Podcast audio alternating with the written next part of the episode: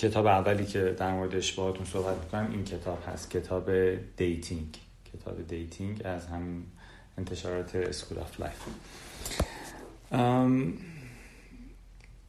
چند تا مقدمه به نظرم رسید که اول خدمتتون بگم.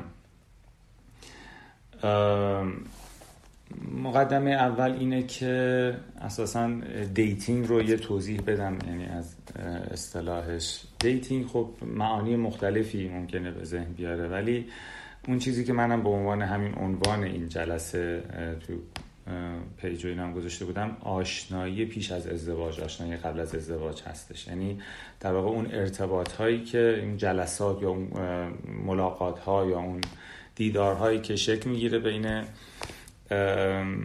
افرادی که به قصد اینکه بالاخره یه partner ی برای خودشون پیدا کنن کسی پیدا کنن که قراره که در ادامه زندگی با هم دیگه همراه باشن.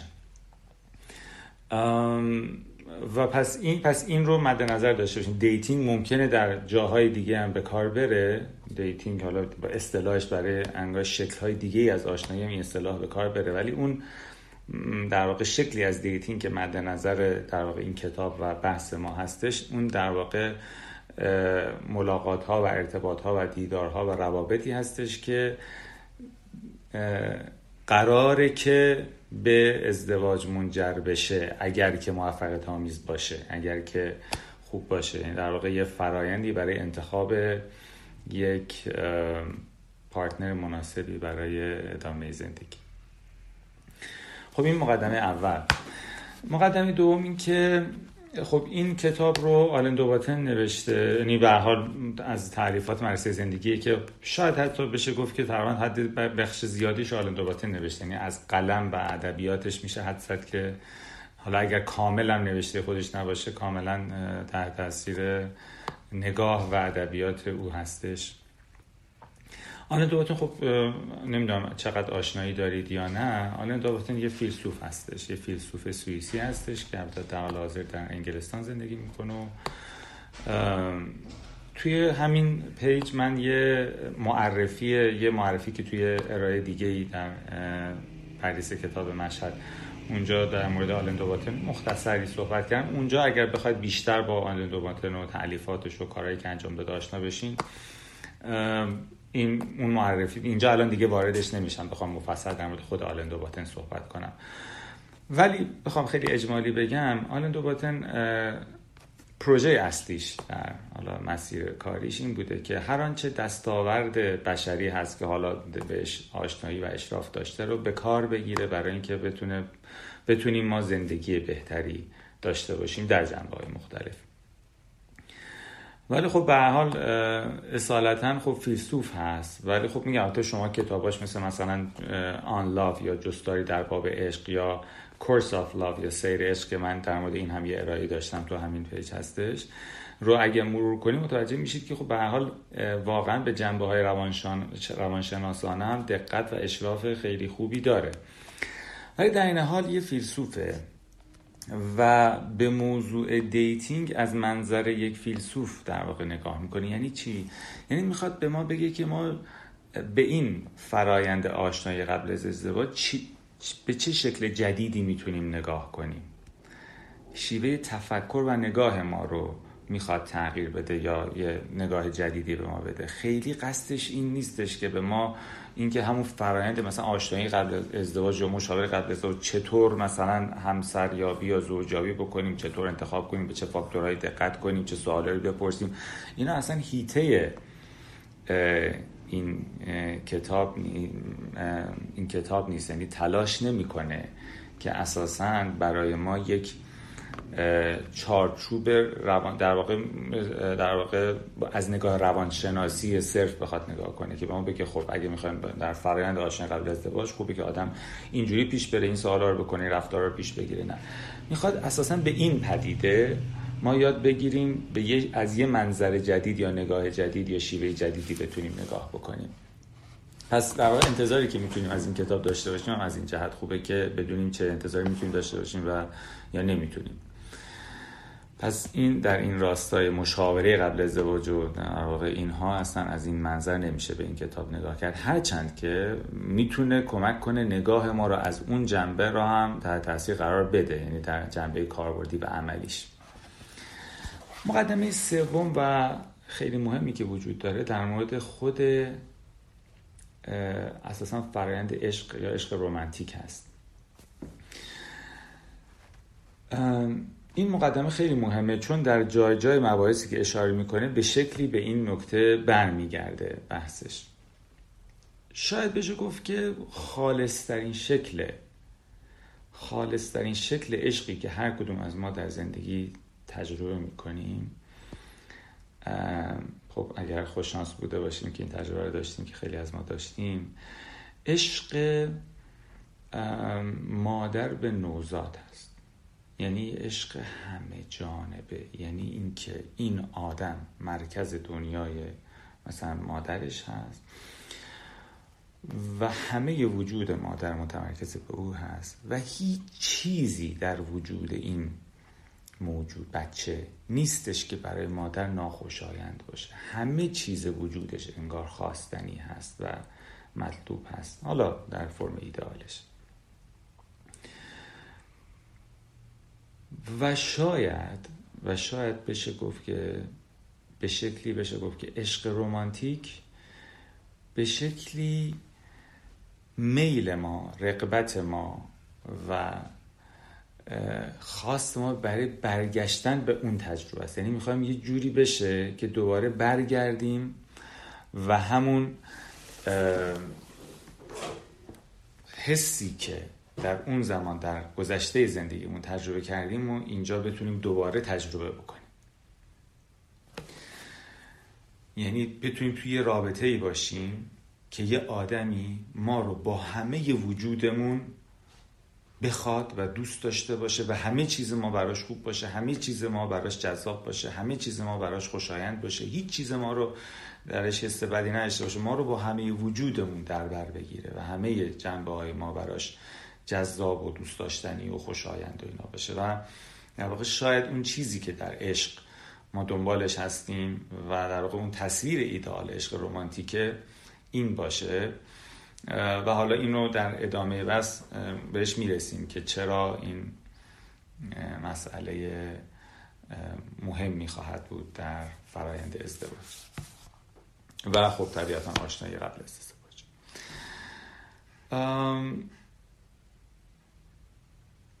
خب برای اینکه وارد بحث بشه آلندو باتن یا هم معلف این کتاب اول میاد یک تاریخچه در واقع dating رو یا آشنایی قبل ازدواج اصلا ازدواج رو. میاد یه مروری می‌کنه. میگه ما فکر می‌کنیم این چیزی که مدل آشنایی که الان ما امروزه باهاش مواجه هستیم همیشه همین بوده. آدما همینجوری همیشه هر کی مثلا می‌رفته از یکی خوشش میومده می‌رفته سمتش. می‌گفتیم مثلا ما با هم دیگه بیا آشنا بشیم بریم صحبت کنیم و بعد مثلا می‌رفتن و بعد اگه خوش میومد اصلا دوست داشتن دیگه می‌رفتن ازدواج می‌کردن و اینا. حالا اون توی اون کشور خودشون حالا کشور ما که خب خیلی فرایند برای ما ملموسه که چیز جدیدی نیست و خب خیلی چیز جدیدیه و چیز انگار صادقه داری نیست. ولی خب بالاخره اونجا ممکنه اینقدر گذشته که واقعا یه عده‌ای از بچه بودن بزرگ شدن پدر مادرشون همینجوری با آشنا شدن خودشون همینجوری پدر بزرگ مادر بزرگاشون چه واسه اینجوری فکر می‌کنن این روال استاندارد دیگه ثابت همین. میگه خب بد نیست یه مقدار برگردیم به گذشته تاریخ نگاه کنیم ببینیم آدما در کل تاریخ چی جوری با هم وصلت می‌کردن آشنا می‌شدن و با هم ازدواج می‌کردن. اولین ارجایی که میده 1489 نزدیک مثلا 530 سال پیش در اسپانیا مدینا دل کامپو میگه در یک معاهده ای که نوشته شد بین انگلستان و اسپانیا در واقع شاهزاده آرتور دو ساله به عقد رسمی کاترین آف اراگون کاترین حالا آراگون که که سه سالش بود. یک پسر دو ساله با یک دختر سه ساله. اینا با هم دیگه عقد رسمی کردن. یعنی خودشون که در واقع والدین تصمیم گرفتن که اینها به عقد همدیگه در بیان.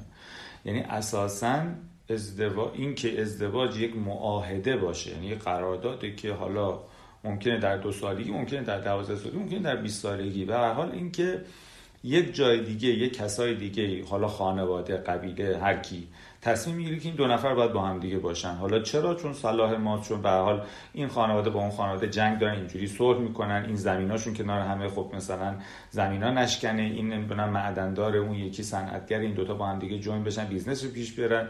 نمی‌دونم ما قبیلمون مثلا خب خارج قبیله اگه بدیم نمی‌دونم مشکلات اقتصادی ایجاد میشه یا این یعنی اینکه همیشه یه چیز کل بزرگتری بود که اون صلاح می‌دونست که در واقع این کلیت اون جامعه بزرگتر.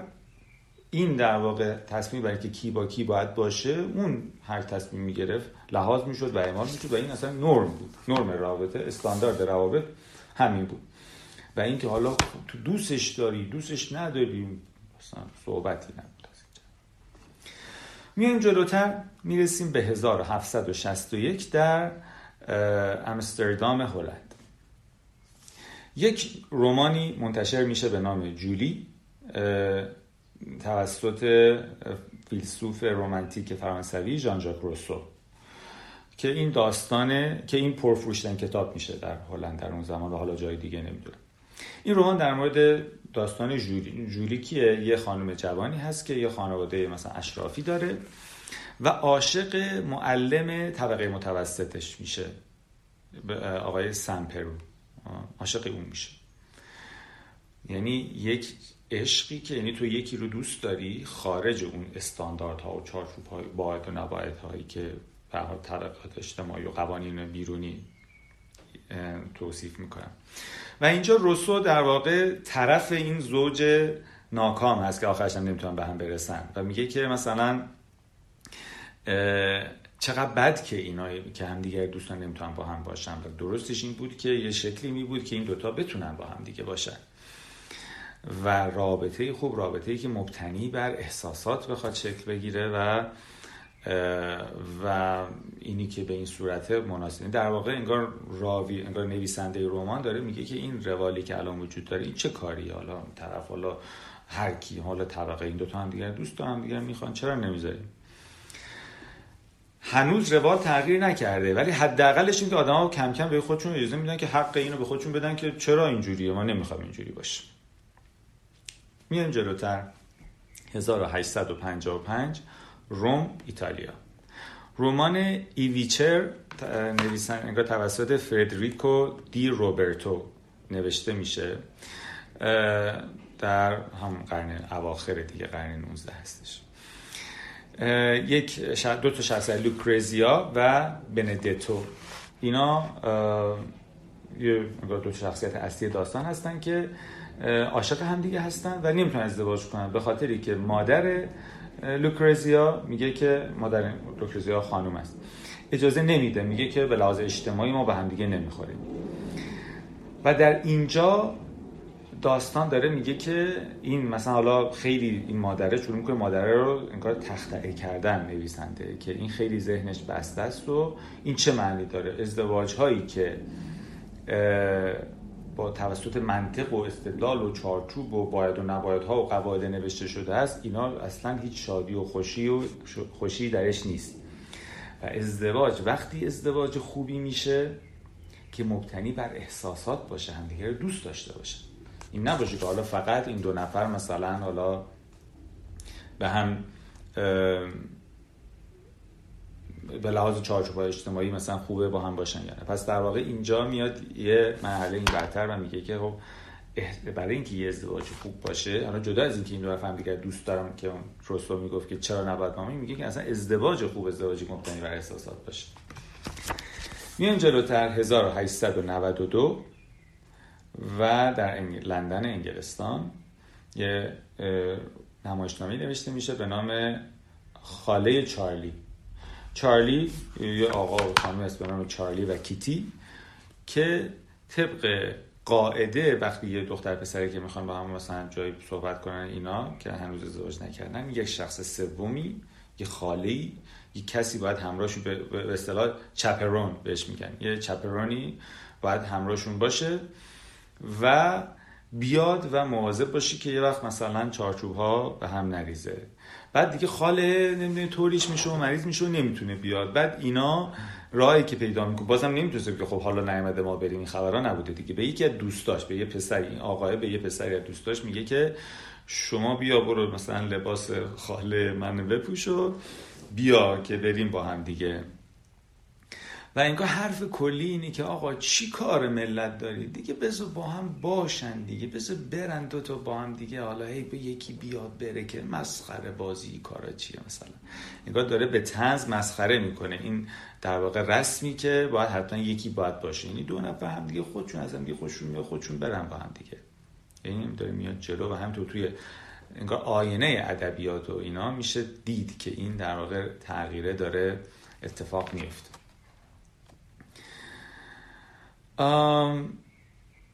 می‌رسیم به 1914 در ایستبورن انگلستان.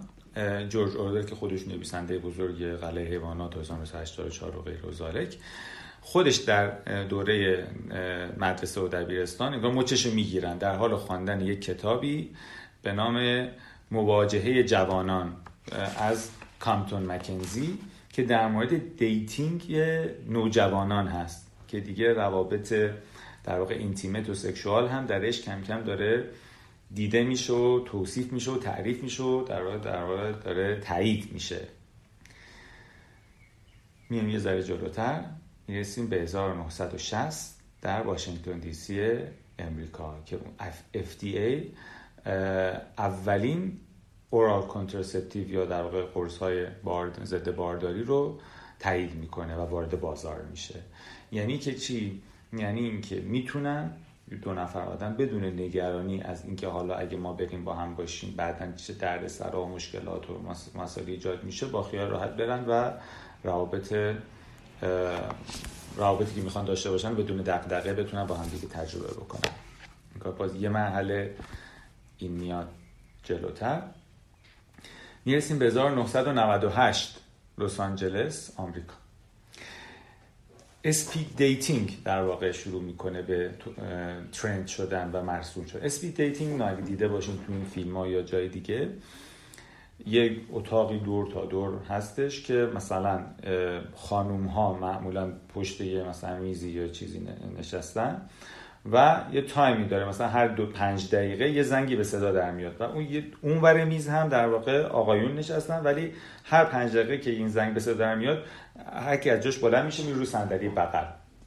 از رو یعنی توی بازه زمانی مثلا چه دو ساعته تو می‌تونی با مثلا سی نفر آشنا به پنج دقیقه با سی نفر حرف زده باشید. برای فضایی که آدم ها خیلی ممکنه کسی رو نبینن و موقعیت های اجتماعی زیادی نداشته باشن برای آشنایی با کسی دیگه.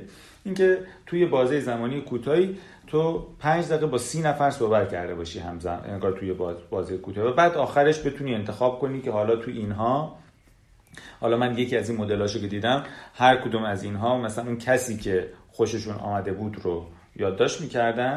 و بعد اون در واقع کسی که این ایونت رو برگزار می‌کرد مجموع در واقع اینها رو می‌داد در واقع لیست این آقایونی که لیست آقایون در واقع حالا نمیسی آقایون خانم علاقه یادداشت می‌کنن و اونا می‌گفتن مثلا این چهار نفر از شما خوششون آمده مثلا. و بعد اون می‌تونست انتخاب کنه که حالا تو این چهار نفر با هیچ کدومشون با هر کدومشون بخواد انتخاب کنه مثلا قرار بعدی مثلا خودشون رو بذارن. یه فضایی بود برای اینکه آدما قبل از اینکه هنوز online dating و این چیزایی بیاد که خب بعدا هم اینجا اشاره کرده توی مثلا فیلم یو گات میل و اینا بهش مثلا اولین بار مطرح شد و اینا افراد یه فضایی فراهم بشه که آدما بتونن همدیگه رو پیدا کنن. یعنی اینکه یعنی حرفی که داره می‌زنه اینه که نه تنها تو حق داری که هر کی دلت می‌خواد رو انتخاب کنی. و هر نه تنها حق داری که کسی دیگه کاری به کار نداشته باشه که با کی باش با کی نباش. و کسی بخواد بیاد که شما با هم چی کار می‌کنی یا نمی‌کنی. و اینکه هر روابطی هم که مثلا خب به حال می‌خواین داشته باشین اوکی هست. نه تنها این علاوه بر این شما حق داری که قشنگ بگردی تو رنج وسیعی و بتونی یه کسی رو پیدا کنی که نهایتا بعد همه این در واقع این جستجوها اون کسی باشه که از هم بیشتر به دلته. و این اینجا میگه که دیگه اینجا جایی که دیگه تمام اجزاء این modern dating یا در واقع آشنایی قبل ازدواج مدرن در همین 1998 که تقریبا مثلا میشه 20 مثلا چند دو سال پیش دیگه اینجا دیگه به کامل شده. و خب تو کشور خودم هم خیلی از اینا رو می‌بینیم که داره انگار اتفاق میفته و از خیلی از جهات انگار خیلی متفاوت نیست بخش خیلی بخش زیادیش. هرچند با تفاوت خیلی زیادی هم که داره. حالا از اینجا میریم یه محله باز جلوتر. می‌رسیم به 2009 بروکسل بلژیک. میگه که اتحادیه اروپا یه گزارش رو منتشر می‌کنه. در این گزارش اعلام می‌کنه که این گزارش اعلام شده که 50 درصد زوجهایی که تو کل اتحادیه اروپا زندگی می‌کنن در بازه زمانی 15 سال از شروع ازدواجشون جدا میشن از زندگی. یعنی در زمانی که دیگه آدم ها به شیوه جدی و همین شیوه مدرن دیگه دارن با هم وصلت می‌کنن. در این زمان 50 درصد ازدواج ها به شکست می انجام و این سوال مطرح میشه که آیا حالا این روش مثلا این حالا چه می‌دونم همین مدرن و خود بر اساس احساسات و اینا بخوای انتخاب کنی واقعا بهترین روش همین بود. به احساسات تکی کنی که آخرش همین میشه که تهش برای ناراضی این از انتخابشون که ازم جدا میشن. این هم, هم بری و بگردی و تست کنی و خودتو اینا. آخرش هم همین که بشه که بازم ناراضی باشی. چی شد پس؟ و میگه بویژه این جمله خیلی مهمیه بعدا هم اشاره خیلی مهمی به این می‌کنه. میگه که بویژه در زمانی که در واقع اون هدف اصلی در واقع اون هدفی که افراد تلاش ما بهش برسن اینه که یکی رو پیدا کنی که همیشه باهاش خوب باشی هیچ مشکلی باهاش بر نخوری. در تمام ایام بتونی باهاش شاد و خوشحال و راضی باشی. یعنی خیلی وقتا خود این هدف کمال گرایانه هستش که باعث میشه پاشنه آشیل رابطه بشه که فکر کنی که می‌تونی اگه بگردی خوب پیدا کنی یکی رو آخرش می‌تونی پیدا کنی با اون دیگه همیشه راضی هیچ مشکلی بر نخواهی خوب یه پنجاه سالی هم میره جلوتر از اینجا آرندواتن میگه 2075 میگه سال 2075 حالا در میگه در سنگاپور نمی‌دونم چرا سنگاپور. میگه در این زمان هوش مصنوعی دیگه کامل شده به کمال رسیده. و کامل دیگه بر اساس data هایی که از از بدو تولد جمع کرده دقیقا جیک و پوک وجود تو رو می‌شناسه بر اساس ویژگی های رفتاری نمی‌دونم ژنتیکی نمی‌دونم خصلت های هم هم اصلا بیولوژیک و با سوالا و پرسش ها و interaction هایی که از تو میبینه و search هایی که کردی نمی‌دونم عکس هایی که like کردی نمی‌دونم event هایی که رفتی جایی که چیزایی که خریدی چیزایی که نمی‌دونم پس دادی جایی که با کسایی که دوست بودی دست جایی که درس خوندی مدلی که لباس خرید هر چی اینا رو قشنگ دیتا رو جمع می‌کنه و به یه شمای کلی از وجود تو می‌رسه. و میگم حالا سوال می‌پرسه حالا به هر طریق. 2075 دیگه ما امروز نمی‌دونیم که اون موقع چجوری به این چیزا می‌رسه. و میگرده و یکی پیدا می‌کنی تو این دنیا که دقیقا همون چیزیه که به دل تو هست و تو یعنی در واقع این مچ تو رو تو کل اون در واقع چند ده میلیارد چند میلیارد آدمی که هستن میگرده پیدا می‌کنی این آدم آدمیه که هم دقیقا همون چیزی که تو می‌خوای نزدیکترین چیز به اون چیزی که تو می‌خوای و هم تو نزدیکترین چیز به اونی هستی که اون می‌خواد. به اونی هستی که اون می‌خواد.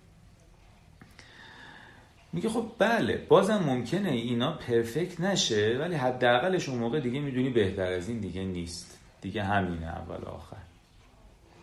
دیگه اگه بود که پیدا کرده بود برات دیگه اگه نیست دیگه همینه. دیگه اگه بهتر از این گیرت نمیاد دیگه با هم برو با همین زندگی بکن.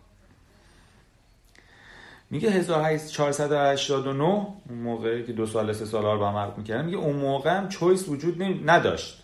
اون موقع هم هر کی می‌گفتن هست دیگه مجبور بودی که با همون باشی. الان هم همینه. یعنی اون موقع مثلا قبیله می‌گفت اون مثلا بزرگ حالا خانواده هر کی می‌گفت الان یه سوپر کامپیوتری داره میگه. میگه الان هم انگار اونه که داره تصمیم می‌گیره و میگه من صلاح شما رو این می‌دونم. همین برای تو بهتر از هم هست. فرقش اینه که اینجا در واقع وجود تو یعنی فردیت تو لحاظ شده ولی اونجا خیر بزرگتره. حالا اون جامعه یا گروه یا قبیله یا هرچی. خیلی تهش اینه که ما وقتی می‌خوایم انتخاب کنیم اگر دنبال این باشیم که یه آدمی پیدا کنیم که اون آدمی که پیدا می‌کنیم هیچ گیر و گرفتی نداشته باشه. هیچ جای من به هیچ جای اون نصابه هیچ جای اون به هیچ جای من نصابه همه اون همه چی اون با هم پرفکت باشه نه 500 سال پیش نه 500 سال بعد از این اتفاق نخواهد افتاد. حالا مگر که کلا یه موجودات دیگه بیان بعد ما که یه جوری ژنتیکلی انجینیرد بشن که بشه. دقیقا همه چی fit ان. ولی با این آدمایی که ما هستیم اساسا یه چیز غیر ممکن. این فصل اول این کتاب بود که به این موضوع مهم می‌پردازه فصل دومش در مورد در واقع ارتباط اگزیستانسیالیسم و dating هست. حالا ممکن ازتون بپرسه چه ربطی داره ولی خب حالا میگیم معلوم میشه چه ربطی داره.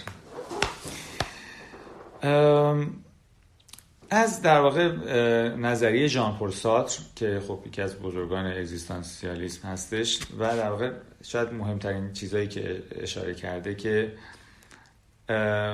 being precedes essence یا وجود مقدمه بر ماهیت. این یعنی چی وجود مقدمه بر ماهیته؟ حالا من حالا در حدی که من فهمیدم سعی می‌کنم اینو توضیح بدم.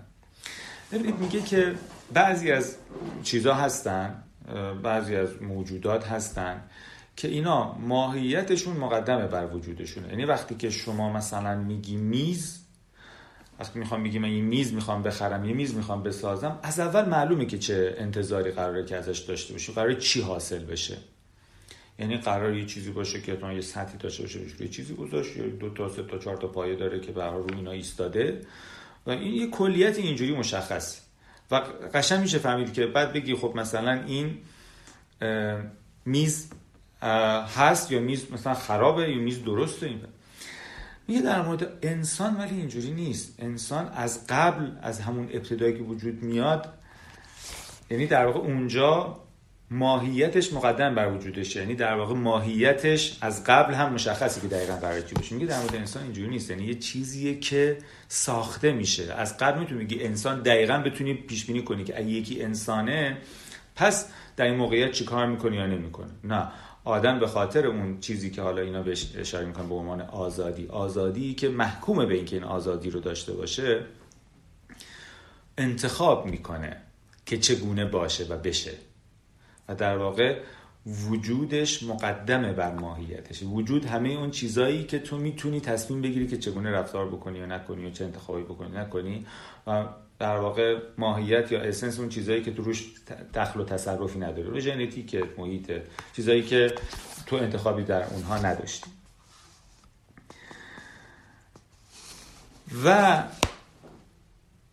این در واقع میگه که dating یکی از جاهایی هست که ما این به این درک وجودی می‌رسیم. در واقع در یک زمان زمانی در زندگیمونه که ما یه انتخاب مهمی داریم می‌کنیم که رو کل زندگیمون داره اثر می‌ذاره. انگار از اون جاهایی که ما یه مقداری می‌تونیم متوجه وقتی که داریم فکر می‌کنیم حالا با این آدم باشم. حالا البته مطمئنا میشه از منظرهای دیگه همین بحث رو نقد کرد. منم می‌دونم که حداقل بخشی از اون نقد ها رو که خب باز خیلی ممکن میگن نه تو همین انتخابمون هم مجبوریم. حالا در این منظری که این داره مطرح می‌کنه مطمئنا برای تک تک نکاتی که اینجا مطرح میشه خب طبیعتا یک اصطلاحا counter argument هایی هم وجود داره.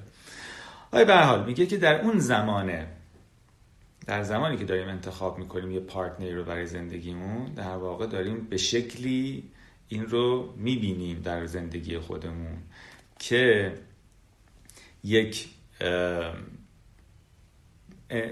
یک مقطعی هست و من با این انتخاب دارم کل آینده زندگیمو تعیین می‌کنم. یعنی که حالا کل بله بخش مهمی. و یه تأثیر بسیار مهمی دارم می‌ذارم. با انتخابی که دارم می‌کنم در پارتنر گزینی دارم رو کل زندگیم اثر, اثر می‌ذارم. و با هر کدوم از اینکه این انتخاب کنم یه مسیر میره زندگیم. این انتخاب کنم یه مسیر دیگه. پس این میشه اون آزادی که دارم. یه نمی‌دونم فیلم ماتریکس رو دیدین یا نه؟ فکر می‌کنم حالا دوستانی که سنشون به ما بخوره یا بیشتر. یا حالا دوستان که علاقه من به سینما باشن و بعدا دنبال کرده باشن. یه جایی هست که یه اورکلی هست یه پیشگویی هست یه خانم مثلا حالا. بعد این به این نئو میگه که You can never see beyond the choice you don't understand. میگه الان در این زمان تو باید انتخاب کنی. اون انتخابی که مورفیوس دو تا قرص بهش میده میگه دوست داری کدوم بخوری؟ یکی از اینا رو می‌خوری؟ دوره میخوابی میری تو همون دنیایی که بودی. یکی از اینا می‌خوری و بعد میای توی این دنیای جدید. میگه تو هیچ وقت بعد از این انتخاب تو نمی‌دونی چی میشه. ولی به حال توی یکی از این دوتا رو انتخاب می‌کنی. و خیلی وقتا ما وقتی که مسیر وقتی که انتخابی می‌کنیم دیگه بقیه زندگیمون فکر می‌کنیم که دیگه همین شد دیگه. یعنی بالاخره دیگه این مسیر ما رو اوورد تا اینجا. ولی در یک بزنگاه های ما یه انتخاب های مهمی می‌کنیم. زمانی انتخاب می‌کنیم کل مسیر در نمی‌دونیم دقیقا داریم چی انتخاب می‌کنیم. ما نمی‌دونیم چی میشه. اگه من با این فرد انتخاب کنم آینده زندگیم چی میشه؟ یا اون فرد برم آینده زندگی ما اینا نمی‌دونیم. ولی در همون زمان حداقل با این مواجه هستیم که زندگی ما فقط یک سناریو نداره یک مسیر از قبل مشخص نداره. ما در این زمان در فرآیند dating عملا داریم به یه انتخاب وجودی دست می‌زنیم.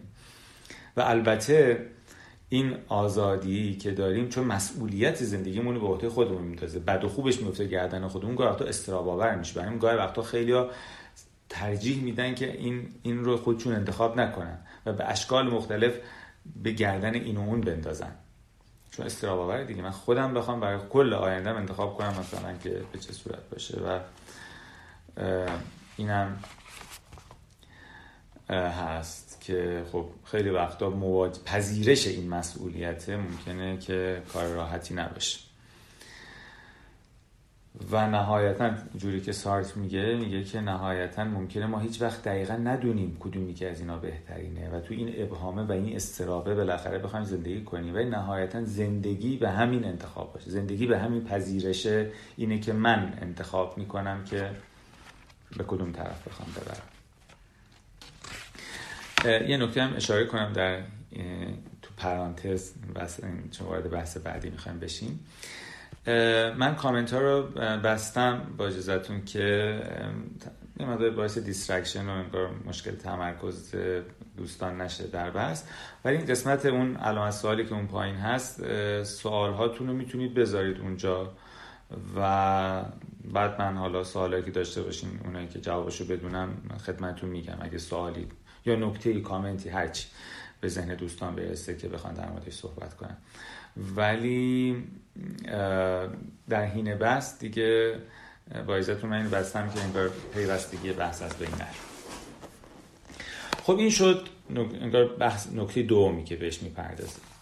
نکته سومی که بهش می‌پردازه در مورد آشنایی قبل ازدواج در واقع chat-up line یا همون line ها هست. line در واقع چیه؟ این اولی که می‌خوای بری سمت طرف طرف مقابل چی بهش بگی؟ چی بهش بگی؟ آشنایی اولیه که می‌خواد مثلا بری مثلا ما خودتو معرفی کنی هرچی چی. بگی به چه زبونی بگی که نهایتا موفقیت آمیز باشه و به نتیجه برسی. و میگه ما خیلی خیلی فکر می‌کنیم این خیلی مهمه. اون جمله اولیه اون برخورد اولیه جوری بگیم یه ایمپرشن خوبی داشته باشه و این باعث میشه موفقیت آمیز بشه نهایتا. میگه خب بله ممکنه اینطور باشه. ممکنه اینطور باشه که شما میگید. ممکنه که مهم باشه. ولی میگه مهمتر از اون چیزی که شما به او میگی چیزایی که به خودت میگی. مثلا تمرکز بحث رو میاد عوض می‌کنه در اینجا. چیزایی که ما به خودمون میگیم.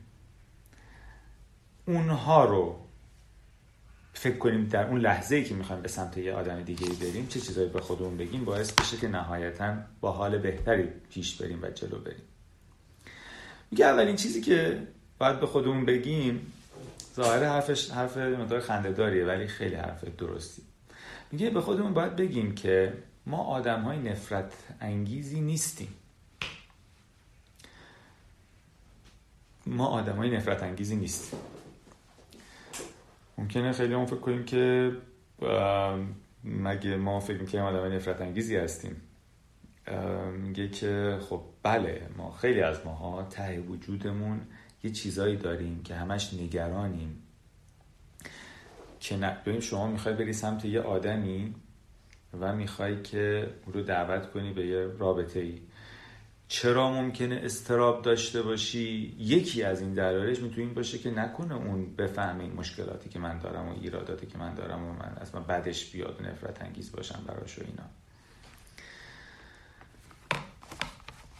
و نکته اینجاست که خب ما خیلی وقتا خیلی از چیزها رو از مشکلات خودمون می‌دونیم. و این نکته اینجاست که خب همه اینجوری یعنی هیچ آدمی نیست که بی مشکل باشه. اگه من همش استراب دارم که من این مشکل دارم این مشکل دارم خب من بقیه ندارم. من بقیه منم دارم بقیه هم دارم اون هم داره. و این ضعف ها و مشکلاتی که داریم ما رو از دایره انسانیت دور نمی‌کنه. اتفاقا همون چیزی که ما رو انسانی می‌کنه و انسان می‌کنه. و اتفاقا این همون چیزیه که ما رو در واقع مشتاق عشق می‌کنه. گفتم اول در مقدمه اول. اساسا عشق یعنی اینکه من برم تو یه رابطه ای که تو این رابطه یه آدمی همه وجود من رو می‌بینه میپذیره و دوست داشتنیه و براش اوکی هست. خب اساسا پس این در تضاد با اینکه می‌خوام برم پیش برم این اتفاقا من می‌خوام یکی پیدا کنم که منو دوست داشته باشم همجور که هستم پس یکی من نفرت انگیز نیستم. یعنی من این مشکلاتی دارم خب همه دارم من یه جنبه هایی مثلا ممکنه خب خیلی خوب نباشه خوشایند نباشه خب هیچ کی نیست. همه چیش خوب به نظر همه. نکته دومی که میگه به خودتون بگین میگه که ترد به معنی زیر سوال بودن کل وجود شما نیست. اگه کسی به شما گفتش که نه به این مفهوم نیست که تو اصلا حق حیات نداری. اصلا برو زنده نباش. خیلی وقتا یه حس منفی که وقتی یه کسی مثلا به یه کسی بگه که آقا مثلا حالا برای dating پیشنهاد بده و یکی درخواست ازدواج و اون یکی بگه نه هم, هم کسی که می‌خواد بگه نه خیلی وقتا میگه که یعنی تو این حالت قرار می‌گیره که این نکنه اون بهش بر بخوره من بهش بگم نه. بهش بر بخوره. یعنی فرضش اینه که اگه من بهش میگم نه یعنی تو خیلی آشغال و مزخرف اصلا نمی‌خوام اصلا حالم از کل وجودت. تو هیچ چیز خوبی نداری. ممکنه یه آدم خیلی چیز خوب داشته باشه. به درد من نخوره. پس نشنیدن آخر دنیا نیست. یعنی یه چیزایی که خیلی ممکنه سخت بکنه برای آدمای پیش رفتن و یا به رفتارهای در واقع افراطی وادارشون کنه در همون ابتدای کار که بعدا در در سرسار مشکل ساز بشه همینه که نگران نشنیدن باشن. یعنی و اون نه به معنی اینی که کل وجودشون زیر سوال رفته. در حالی که وقتی آدم میگه نه به این مفهومه که خب نه من الان با شما قصد میل به این برقراری ارتباط اینتیمت ندارم. حالا یا با یکی دیگه ممکنه باشه یا ممکنه اصلا مدل اون با هم نخوره ممکنه که اصلا دوست داره الان تنها باشه حوصله نداره افسرده هر چی به هزار دلیل ممکن آدم ها نبگه. و ممکن میگه که باز این در واقع این گفته که این زمینه خیلی وقتا زیر خیلی از این حسایی که داریم یک حس خود سرزنشگری یا چیزی که اینجا میگه میگه نفرت از خودیه که ما داریم. در واقع خودمون رو خیلی چون کم می‌دونیم یا مشکل دار می‌دونیم. تا یه نه میشنویم کل وجودمون فرو میریزه. احساس کنیم همه وجود ما ترد شد رد شد زیر سوال. رفت سه. میگه که بعضی از اینایی که مثلا خب خیلی جذاب و زیبا و تو چشم و اینا هستن میگه خیلی وقتا به نظر بقیه به نظر همه ممکنه برسه که این که دیگه به هیچ آدمی نیازی نداره. این که دیگه همه چی تموم به خودش اصلا کامله.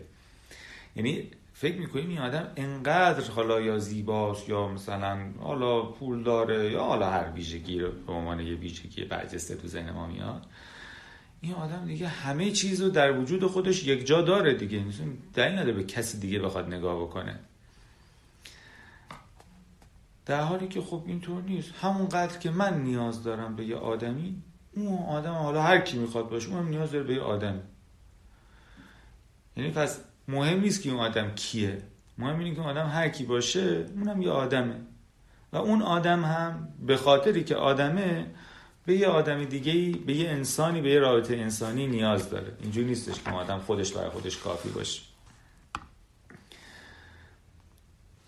نکته بعدی که میگه به خودتون بگین قبل از اینکه می‌خوام پیش برین اینه که آقا شما به زودی خواهی مرد. یعنی دنیا کوچیکتر کوتاه اون کوتاهتر از اونه زندگی کوتاهتر از اینه که بخوای فکر کنی حالا بگی به نه بشنوم نه یا آخرش درست نشه فلان نشه چی میشه؟ چی بشه؟ یکی اون چیزی که بیشتر باید ازش ترسی اینی که عمرت بگذره و فرصت هایی که داری برای که بخوای رابطه ای رو امتحان کنی رو از دست داده باشی. و بعد سرازیر قرد بشی در حالی که با هزار تا حسرت باشی که کاشکی به فلانی می‌گفتم کاشکی به بهمانی می‌گفتم. حالا یعنی یه عمر کوتاه عمر خیلی کوتاهتر از اینه که آدم بخواد نگران باشه که حالا یه نه چی میشه. فرصت چند روزه ای داری برای زندگی کردن فرصت چند روزت رو با این در واقع نگرانی از دست نده. زندگی تو بکن. میگه که اینم میگه یه چیز دیگه هم که خوبه که به خودمون بگیم. میگه که اینه که بپذیریم که ما حالا اصطلاحی که اینجا گفته ایدیت هست. یعنی من معادلی که به ذهنم رسید مثلا ما هم یه جاهای کارامون احمقانه است. یعنی این که ممکنه یه جایی کاری بکنیم خرابکاری بشه آبروریزی بشه زش بشه فلان بشه. حالا بحث اون اولی نیست تا که من نفرت انگیز اینا نه. بحث این که ممکنه تو همین جلو که میرم یه کارای ناجور کار اصطلاحا زای بازی هم بکنم یه کارای هم بکنم که خیلی مثلا با کلاس نیست چیک نیست خنده دار باشه فلان باشه. این هم یه ویژگی انسانیه. یعنی من برم جلو یه وقت زشت نشه خراب نشه فلان نشه میشه دیگه. تو هم آدمی زادی کار آدمی زادی می‌کنی هر برای همه پیش میاد. اگر من بخوام همیشه فکر کنم توی موقعی باشه که هیچ کدوم از اینها نخواد اتفاق بیفته خب هیچ اتفاق نمیافته دیگه.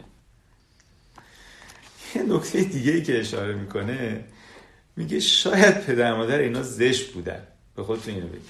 میگه که یه آدمی خیلی زیباست و شما خیلی چهره مثلا خوشایندی ندارین میگه که آدما خیلی وقتا های خیلی زیبا دنبال آدم خیلی زیبا نیستن. میگه آدم ها خیلی وقتا دنبال یکی هن که اونا رو یاد پدر مادرشون میندازه توی یه جوری که حتی خودشون نمی‌دونن یه تشابهی یه چیزی. و ممکنه اتفاقا همین ویژگی که شما احساس کنی نقطه ضعفته تو رابطه نقطه قوتت بشه تا اون جذب بشه به تو. به خاطر همون ویژگی که تو به نظرت می‌رسه این چه قیافه یا ظاهر یا هیکل بدی من دارم. چرا؟ میگه شاید پدر مادر اونا هم زشت بودن مثلا. اینو به خودت بگو سمت یکی بخوای بگو. والا شاید هم از من خوشش آمد یعنی حرفش اینه. میگه شاید هم از تو خوشش آمد. تو نمی‌تونی جلو جلو بگی اون که اصلا امکان نداره خوشش بیاد. کجا می‌دونی؟ آدم ما همه دیدیم ما هم دیدیم. یه آدم مثلا می‌بینی یه آدمی مثلا که خیلی به لحاظ ظاهری مثلا خب همه میگن خیلی خوبه. بعد با یه آدمی داره مثلا هست و خیلی خوشحاله که با این اگه بقیه ذهنشو خراب نکنن ولی حداقل خوشش میاد که اصلا هر چی نگاه می‌کنی می‌رسی چه ربطی داره اینا بعد ولی خب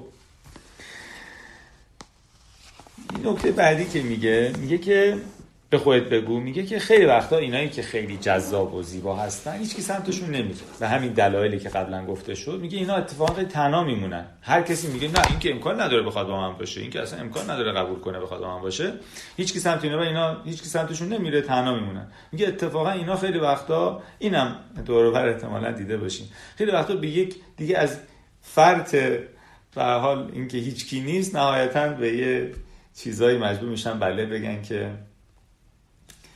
آره. میگه پس اینم که حالا طرف اینم اینم به خودتون بگین. شاید هم این آدم که مثلا خیلی به نظر می‌رسه آس است و چرا کار است و مثلا ممکن نیست بخواد با من باشه اتفاقا ممکنه که بخواد. و اینکه اون آدمم تو ذهنش یعنی شما تو همونجوری که اون از ذهن درون ذهن شما قرار شما از درون ذهن اون و این سکیوریتیاش و استرابهاش و نگرانیاش و دقدقه هایی که اون داره مثل هر انسان دیگه ای که اطلاع نداریم. و میگه که خیلی دستاوردهایی که اون آدم داره میگه که اتفاقا ممکنه در واقع جوری تلاش برای جبران یه نقاط احساس ضعفیه که در درون خودش می‌کنه که حالا شاید موفق شده باشه رو جبران کنه شاید نه. خلاصه میگه که حالا این, این نکات رو مطرح می‌کنه. میگه خلاصه ما شاید بیشتر از اینکه بخوایم متمرکز این باشیم که می‌خوایم بریم سمت دیگه, دیگه چی به او بگیم میگه قبلش باید یه چیزایی رو با خودمون حل کرده باشیم. حالا نه اینکه حالا بشینم قبل از اینکه بخوام برم سمت یکی بشم اینا رو با خودم مرور کنم بعد برم. شیوه اندیشیدن دیگه طبیعتا. میگه بعد این در واقع نوع نگاهمون شاید نیاز داره اصلاح بشه. طبیعتا اگه با این نگاه جلو بریم یه نگاه انسانی به خودمون اگه داشته باشیم خیلی بهتر می‌تونیم توی رابطه ای وارد بشیم. توی رابطه ای که خب پایش اینه که یه رابطه انسانی قرار شکل بگیره. و خب هر چقدر ما انسانی تر باشیم طبیعتا برای انسان دیگه هم می‌تونیم جذابیت های قابل توجهی داشته باشیم.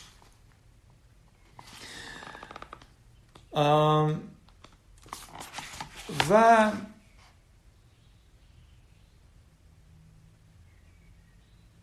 بخش بعدی که بهش می‌پردازه. اینی که چطور برای اون طرف مقابل جذاب بشید.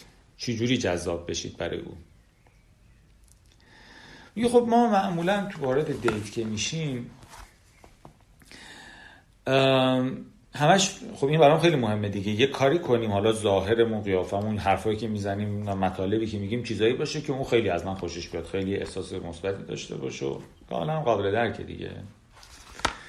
حالا میاد میگه که من میام یه راهنمایی می‌خوام به شما بکنم. چی نهایتا جذاب تر شما رو می‌کنه؟ میگه که همون مقدمه اول اگه تو ذهنتون بیارین میگه اگر که دیت در واقع یا همین آشنای قبل ازدواج در واقع یک جوری آدیشنی هست یا انتخابی هست برای اینکه یکی رو پیدا کنی که برای زندگی همراه خوبی باشه باید من بروز بدن در همون گفتگو یا اون ارتباط یا اون تعامل هر چی که من همون آدمی هستم که به در زندگی با تو در زندگی باهاش می‌خورم.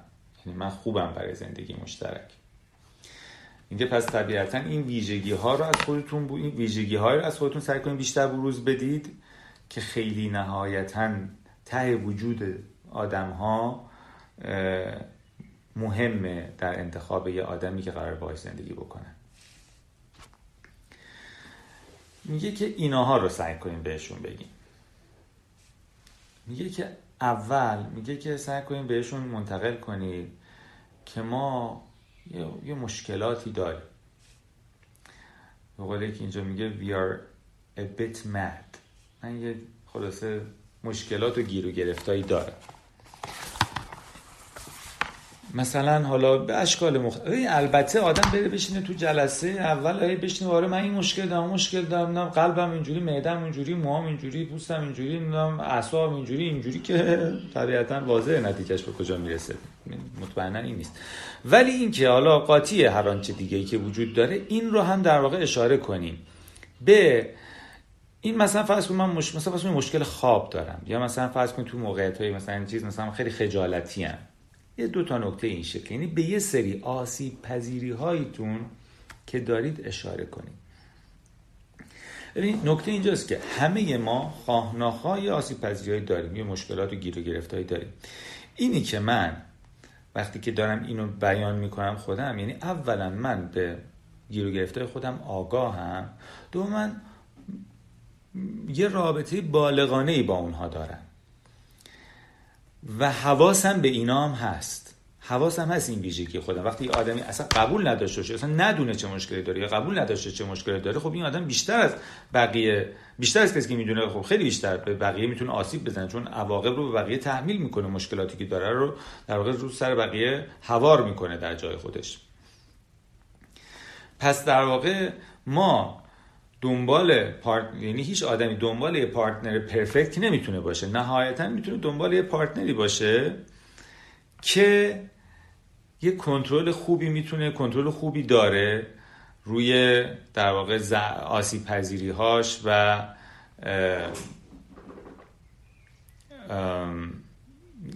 مشکلات و کمبودهایی که به می‌تونه داشته باشه.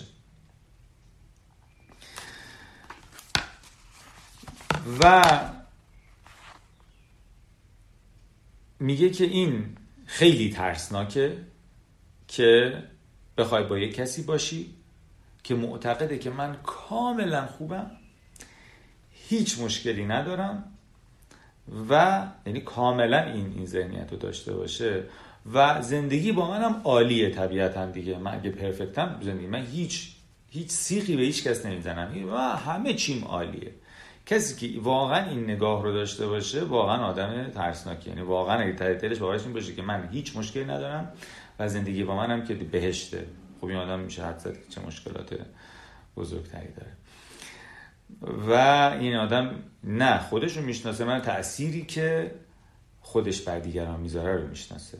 پس طبیعتا اینی که من اینو خودم مطرح کنم تو گفتگوه و یه اشاره بکنم که من حالا این یا آن این کمک می‌کنه به طرف مقابل که بتونه خیالش راحت تر بشه در ارتباط با من. میگه که حالا این از خودتون که گفتیم بعد از او هم بپرسید که گیر تو چیه؟ میگه البته این چجوری پرسیدنش مهمه دیگه. مثلا یهو برگردی خب آره، مثلا مشکلات روانی تو چیه؟ خب این که مشخصه که چه نتیجه باز خواهد داد. ولی این که این که توی حالا هم هین گفتگو وقتی که به آدم از خودش هم گفته یعنی مقدار آدم از خودش اول گفته ولی از اینکه حالا مثلا تو چی؟ این در واقع چی رو داره به طرف مقابل میفهمونه. این که ببین من دنبال آدم پرفکت نیستم. من می‌دونم تو هم یه آدم مثل من مثل همه. تو هم یه چیزایی داری و با همه این وجودت می‌خوام تو رو بپذیرم. همون چیزی که گفتیم عشق هست. یعنی عشق یعنی که یه آدمی منو با همه وجودم در بر بگیره. پس وقتی که من تو سوالام این باشه یعنی من انتظار دارم این جوابه خب به هر مطمئنا تو هم یه چیزی. خب ولی تو چیه؟ یعنی که وقتی میگم تو چی یعنی که هست اوکی مشکل نیست. منم دارم تو هم داری. من خودم که گفتم تو هم بگو. تو چی؟ و من قرار نیست انتظار داشتم توی آدم ایدئالیزه ای باشی یا آدم ایدئال و بینقصی باشی. و که نهایتا یه روزی بعدا حالا تو باید میگه ای تو سر من کلا گذاشتی تو چرا اینجوری هستی؟ میگه سوم. پس این میگه یه هیته دیگه ای که در واقع این اینم یه چیزی که شما رو جذاب می‌کنه برای دیگری. اینی که من اون در واقع آسیب پذیری های تو رو هم می‌بینم می‌دونم می‌خوام در موردش بدونم برام قابل پذیرشه اوکیه. این جذاب می‌کنه. میگه سوم اینی که در اشاره بکنی که من اخیرا در زندگی کلا در هم قبل از اینکه حالا می‌خوام وارد میگه من احساس تنهایی می‌کنم. یه بالاخره شما به آدم می‌خوای وارد رابطه بشی دیگه. اینی که من بگم من حالم عالیه و پرفکتم و اصلا چی کمبود ندارم همه چی خوشحالم از همه چی راضیم خود دیگه جا برای او دیگه او باید بیاد چیکار کنه؟ من بعد این حس رو یعنی بگم که به حال من احساس یعنی یه چیزی تو زندگی من کمه. یک وجود انسانی یه رابطه یه چیزی. من دنبال اون دارم میگردم. تو برای من مهم یه چیز مهمی قرار بیاد به من بدی. حالا اینو مستقیم نمیگیم تو ولی میگیم وقتی به این نیاز خودم دارم اشاره می‌کنم یعنی اینکه و اساسا همون چیزیه که انگار عشق قراره پر کنه دیگه. این رابطه قراره که بیاد همین تنهایی منو پر بکنه و بیان این مسئله اتفاقا باعث میشه که خب من به نظر برسه آدمی هستم که قدر اون چیزی که قرار بهم داده بشه قرار بدونم. و و بویژه البته گفته این از زبان یه آدمی که درب داغون له لورده نمی‌دونم به هم ریخته مثلا اینا بخواد بیان بشه ممکنه خیلی سخوشانندی مثلا به اون جذابیت ایجاد نکنه برای طرف مقابل که بخواد مثلا با این بشه. ولی یه آدمی که کلا آدم توانمند و مستقل و با اراده و موفق و حال خوب و ایناست. و اون آدم بیاد بگه که من احساس تنهایی می‌کنم این معنی داره. اون آدمی که همش بشینه تو جلسه های قور بزن و نق بزن و من چقدر بدبختم من چقدر تنها همه چی چقدر بده خب این طبیعتا جذابیتی نداره. ولی آدمی که نه کاملا حالش خوشه موفق مثلا فعال کار می‌کنه زندگی اجتماعیشو داره و اون آدم توی لحظاتی تو اون گفتگوه از تنهاییش و اینکه احساس تنهایی که داره صحبت می‌کنه این یعنی اینکه این می‌تونه یه ویژگی خیلی جذاب باشه در اون ارتباط. نکته بعدی میگه که یه سری compliment یا تحسین رو تو قاطی صحبتاتون بگین. البته خب این به طور غریزی خیلی وقتا اتفاق میفته در بسیار از date ا ولی میگه همه ماها هر چقدر حالمون خوش باشه گرسنه این تاییدها از دیگران هستیم. خیلی رو ما اثر می‌ذاره که از یه دیگری که ببینیم برای ما هم جذاب باشه یه feedback مثبتی بگیریم یه تحسین لا ظاهرمون قیافمون رفتارمون شغلمون توانمندیمون هرچی این feedback می‌تونه کمک کنه به اینکه ما با خیلی انگار حس حس مثبتی به طرف مقابل بده. و نهایتا نه یکی مونده یکی مونده وقت میگه سرخ بشین. سرخ بشین. سرخ بشین یعنی میگه که مثل آدم خجالت می‌کشه لپاش گل میندازه و سرخ میشه و اینا اونجوری منظورش. میگه که وقتی آدمی سرخ میشه این یعنی چی؟ یعنی اینکه من شرم اصلا شرمگین میشم. شرمگین شدن. میگه که در واقع حالا سرخ که آدم نمی‌تونه بره بشه تو جلسه. میگه در واقع میگه که سرخ شدی این چیز خوبیه. ناراحت نباشین که من حالا اون اول کارم هست و مقداری اینا. من برم اونجا زشت میشه آبرو میره مثلا فلان. داره در واقع جوری مهندسی معکوس می‌کنه. میگه که سرخ شدن اصلا چیز خوبیه. میگه چرا؟ میگه نشانه اینه که من آدم خوبی. یعنی وقتی آدمی خجالت می‌کشه یعنی یه چیزهایی من احساس می‌کنم یه چیزهایی در وجودم ممکنه برای یکی دیگه مثلا ناراحت کننده یا برخورنده یا معذب کننده باشه. و در واقع این حس ناخوشایندی به من میده. این اون چیزیه که باعث میشه در واقع وجود این این شخصی این ویژگی در من یعنی اون چیزی که باعث میشه من هوای دیگران رو داشته باشن. یعنی من برای من تأثیری که وجود من برای دیگران می‌ذاره برام مهمه. البته خب هر چیزی افراد کشیده شدنش طبیعتا مشخصه که بده و اینا که اصلا بحثی نداریم. ولی اساسا اینی که حالا یه آدمی که در مجموع آدم مشکل داره بیسیکی نیست سرخ میشه این یه ویژگی جذاب می‌تونه باشه. این در واقع این پیام می‌تونه طرف مقابل بده که این آدم دیگری براش مهمه و تأثیری که وجود او بر دیگری می‌ذاره. براش مهمه و این در واقع می‌تونه بخش های در واقع بخش های وجود ما رو تحت کنترل خودش نگه داره در زمان مختلف. و نهایتا میگه که یه کار دست پاچلفتیانه انجام بدیم. حالا این کاری نیست که آدم بره انجام بده کار دست پاچلفتی و اینا. میگه اینا ازش اینه پیش آمد نگران نباشین. الان اونجا نکنه اینو بندازم نکنه اون خراب بشه. میگه اصلا بشه. حرفش ولی میگه انجام بدین. یعنی انقدر دیگه می‌خواد بگه که اصلا خیالتون راحت باشه که اتفاق افتاد طور نمیشه. میگه اصلا انجام بدین. میگه که مهم اینه که وقتی اتفاق میفته یهو حالتون بد نشه و به هم نریزید و عصبانی نشید و داد و بیداد نکنید و بتون آروم بشین. بتونین. با اینکه ممکنه حالا من یک چیز مثلا می‌خوام اینو بردارم از این دستم میفته با این قضیه اوکی باشم. یعنی این در کل زندگی پیام به طرف مقابل داره میده که من ممکنه حالا یه جایی کاری دستم در بره نتونم درست انجام بدم ولی با این ویژگی خودم با این ویژگی انسانی خودم اوکی هم کنترل خودم از دست نمیدم عصبانی نمیشم انکار نمی‌کنم نادیده نمی‌گیرم و میپذیرم و ازش عبور می‌کنم و تلاش می‌کنم درستش کنم. و انگار ما می‌تونیم با اون چیزهای ناکامی ها مشکلاتی که در مسیر زندگی مواجه بشیم به شکل درستی بتونیم برخورد بکنیم. خب من فکر می‌کنم که تا همین جای بحث رو تقریبا حالا کمتر از فکر نیمی از کتاب با هم گفتگو کردیم. تا همین جای بحث رو دیگه متوقف کنیم و ادامهش رو موکول کنیم به جلسه هفته آینده که همین روز و ساعت یعنی چهارشنبه هفته آینده همین ساعت برگزار خواهد شد. ممنون از صبر و حوصله و توجهتون و امیدوارم که هفته آینده جلسه بعدیمون رو مجدد داشته باشیم و ادامه بحث رو پیش بگیریم. مرسی از همگی شما.